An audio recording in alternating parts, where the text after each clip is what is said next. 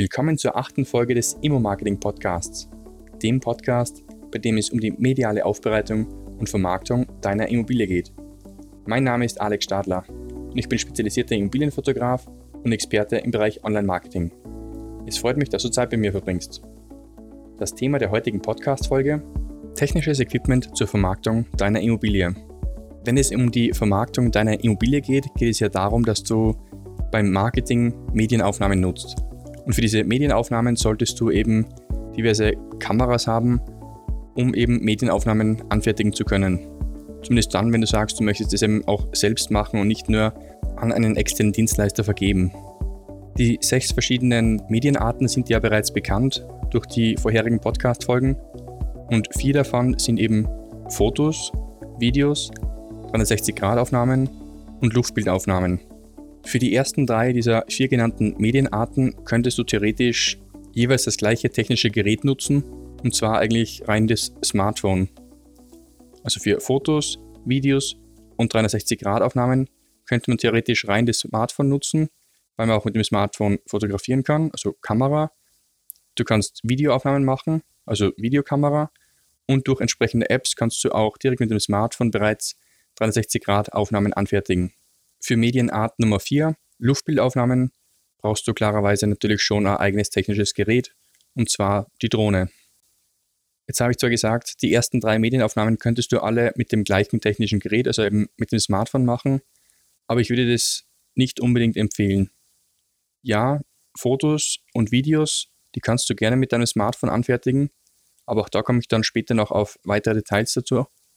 Bei 360-Grad-Aufnahmen, da würde ich aber unbedingt zu einem eigenen Gerät, also zu einer eigenen 360-Grad-Kamera raten. Für reguläre Fotos und Videos gibt es jedenfalls zwei verschiedene Herangehensweisen. Die eine ist eben das Smartphone, wie vorhin erwähnt, oder natürlich auch die Fotografie mit der Spiegelreflexkamera oder allgemein mit der großen Vollformatkamera. Ob du für deine Aufnahmen ein Smartphone nutzen solltest oder doch eine digitale Spiegelreflexkamera oder auch eine spiegellose Digitalkamera, ist davon abhängig, was dein Ziel sein soll von den Ergebnissen. Smartphones sind schon lange nicht mehr schlecht zu reden, also von der Auflösung her und auch vom Winkel her, den die Smartphones mittlerweile fotografieren können. Speziell auch die ganz neuen iPhones und auch Samsungs, ebenso auch die Huawei Smartphones. Die haben jedenfalls schon drei oder auch teilweise vier Linsen auf der Smartphone-Rückseite verbaut. Und eine dieser Linsen ist eben eine Weitwinkellinse, was auch ganz ausschlaggebend ist für Immobilienaufnahmen. Ich persönlich nutze jedenfalls für die Fotografie meine Nikon-Kamera. Das ist eine Nikon D750 vom Modell her. Eine Vollformatkamera. Und Vollformat bedeutet, dass da ganz, ganz großer Sensor drin verbaut ist. Und der Sensor ist eben ausschlaggebend dafür, wie weit der Winkelbereich ist, den du mit dem Raum aufnehmen kannst. Ergänzend dazu kann ich dann auf der großen Kamera, auf der Spiegelreflexkamera eigene Linsen anschließen oder eben auch Objektive und eins meiner Lieblingsobjektive, auch wieder für Immobilienaufnahmen, ist mein Weitwinkelobjektiv, das 12 bis 24 mm an Brennweite aufweist. Und damit kann ich halt wirklich ja, fast den ganzen Raum fotografieren oder auch wirklich drei Seiten beim Raum mit draufbringen. Der Grund, warum ich meine Immobilien mit der großen Kamera fotografiere, ich kann aber auch viel gezielter das Licht steuern, auch dann später in der Bearbeitung, kann mich viel besser auf Details konzentrieren, was die Schärfentiefe betrifft also welcher Teilbereich im Schärfebereich sein soll und was davon im Unschärfebereich verschwimmen soll. Und auch die Bildqualität im Sinne der Details, der Pixel, der Pixelgenauigkeit ist mit der großen Spiegelreflexkamera ganz anders, als wenn ich jetzt rein mit dem Smartphone fotografieren würde. Auch ich mache manche Immobilienfotos mit dem Smartphone, aber wenn, dann rein für Social Media Zwecke. Das heißt, wenn ich mit dem Smartphone eine Immobilie fotografiere, dann rein, um diese Fotos auf Facebook oder auch auf Instagram zu nutzen aber diese Fotos würde ich jetzt nicht direkt auf ImmoScout oder ImmoWelt online stellen. Die Podcast-Folge heißt ja technisches Equipment. Mein Smartphone ist ein iPhone XR, hat jedenfalls noch keine drei Linsen auf der Kamerarückseite und damit auch noch keine Weitwinkellinse verbaut. Demnach nutze ich hier einen Aufsteckclips, also eine Linse, die ich direkt manuell draufzwicke zum Zwecke der Fotografie oder für die Videoaufnahmen. Und das sorgt dann auch dafür, dass ich dann mit dem Smartphone, mit meinem iPhone XR, einen sehr großen Winkelbereich aufnehmen kann. Apropos Smartphone, mein Smartphone ist dann aber doch auch wieder das Gerät, mit dem ich Videos aufzeichne von Immobilien. Also ja, natürlich könnte ich das auch mit der großen Kamera machen und dann mit der großen Kamera durch das Gebäude durchlaufen. Aber da hat sich einfach erfahrungsgemäß bei mir gezeigt, dass es auch völlig ausreichend ist, wenn du hier das Smartphone nutzt und mit dem Smartphone deine Videoaufzeichnungen durchführst. Was du für Videoaufnahmen von Immobilien unbedingt nutzen solltest, wäre ein sogenanntes Gimbal. Das ist ein technisches Gerät, in das dein Smartphone oder allgemein deine Kamera eingespannt ist und das über drei Motoren verfügt. Und diese drei Motoren gleichen deine Bewegungen oder deine Verwacklungen aus. Wenn du dich jetzt nach links und rechts bewegst, nach oben und unten, oder wenn du das Smartphone plötzlich schief hältst, also nach links und rechts irgendwie neigst. Durch dieses Gerät, Gimbal ist wie gesagt der Name dafür, kannst du jedenfalls sehr angenehme, ruhige Videoaufzeichnungen durchführen, ohne eben Verwacklungen aufzuweisen. Bei 360-Grad-Aufnahmen würde ich ihm auch empfehlen, ein eigenes technisches Gerät zu nutzen, und zwar eben eigene 360-Grad-Kameras. Da gibt es dann unterschiedlichste dafür. Es gibt ganz, ganz große, nennen sich unter anderem Matterport. Der Mitspieler oder der Mitbewerb dazu wäre beispielsweise Giraffe 360-Grad-Kamera. Und es gibt auch ganz kleine praktische, die in jeden Rucksack und jede Handtasche reinpassen, die sich zum Beispiel Ricoh Theta nennen oder Insta360 One X ist eine Typenbezeichnung eines Modells. Und diese 360-Grad-Kameras verfügen meist über zwei 180-Grad-Objektive oder Linsen, die eben auf der Vorder- und Rückseite des Gerätes verbaut sind. Und mit einem Klick kannst du dann eben ein 360-Grad-Foto aufzeichnen. Die ganz großen 360-Grad-Kameras, die ich vorhin gerade zu Beginn genannt habe, Matterport und Giraffe 360, die hingegen verfügen nur über eine Linse und die drehen sich dann aber um die eigene Achse.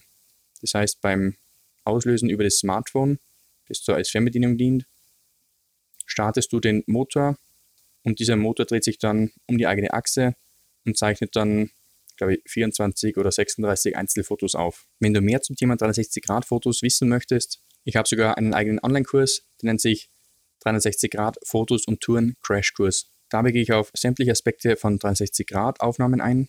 Fotos, Videos, Touren, Tags und Links, die du setzen kannst auf die Tourenfotos, 360-Grad-Kamera-Anbieter, 360-Grad Online-Software-Anbieter und so weiter. Mit dem 360-Grad-Crashkurs bekommst du jedenfalls das Wissen, um dich dann für eine Variante entscheiden zu können, ob du dir eine 360-Grad-Kamera kaufen möchtest oder ob du beispielsweise auf einen externen Dienstleister zugreifst, der für dich die 360-Grad-Aufnahmen machen kann. Kommen wir nun noch zum technischen Equipment für Medienaufnahme Nummer 4, für Luftbildaufnahmen. Dafür benötigst du eben eine Drohne, um in die Luft aufsteigen zu können. Ich persönlich habe da zwei verschiedene Varianten, beide von der Marke DJI. Modell 1 ist eine Mavic Pro und Modell 2 ist eine Mavic Mini. Für welches Gerät du dich hier entscheiden solltest, ist vorwiegend davon abhängig, wo du fliegen möchtest, also in welchem Gebiet.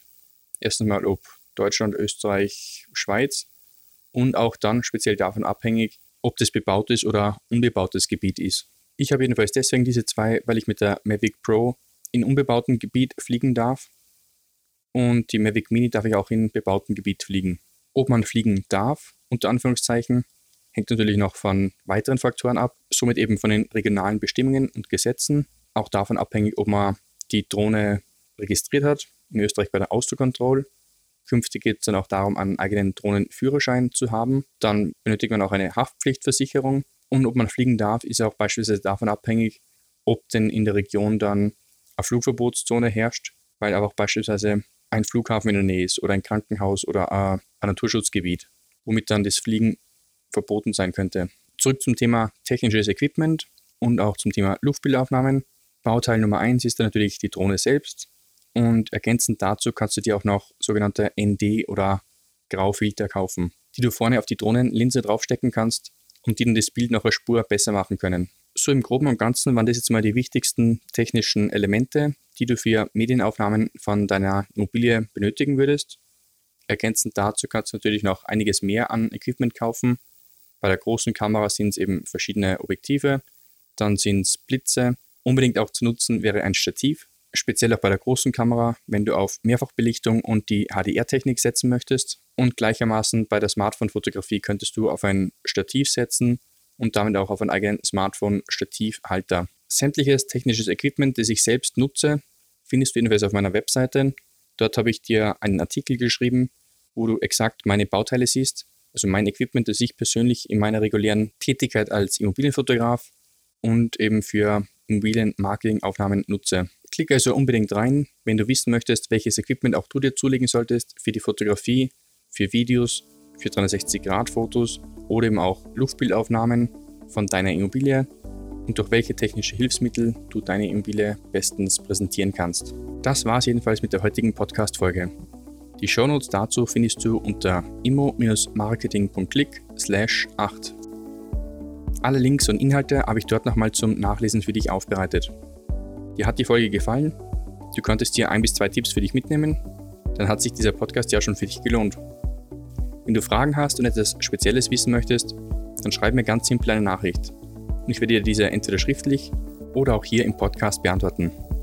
Entweder eine Mail an info at immo-marketing.click oder eine Direktnachricht auf Instagram, Profil immobilien.fotograf. Bitte empfehle den Podcast an ein oder zwei Freunde weiter, von denen du denkst, dass auch sie von dem Wissen profitieren können. Und über eine 5-Sterne-Bewertung von dir auf Apple Podcasts würde ich mich sehr freuen.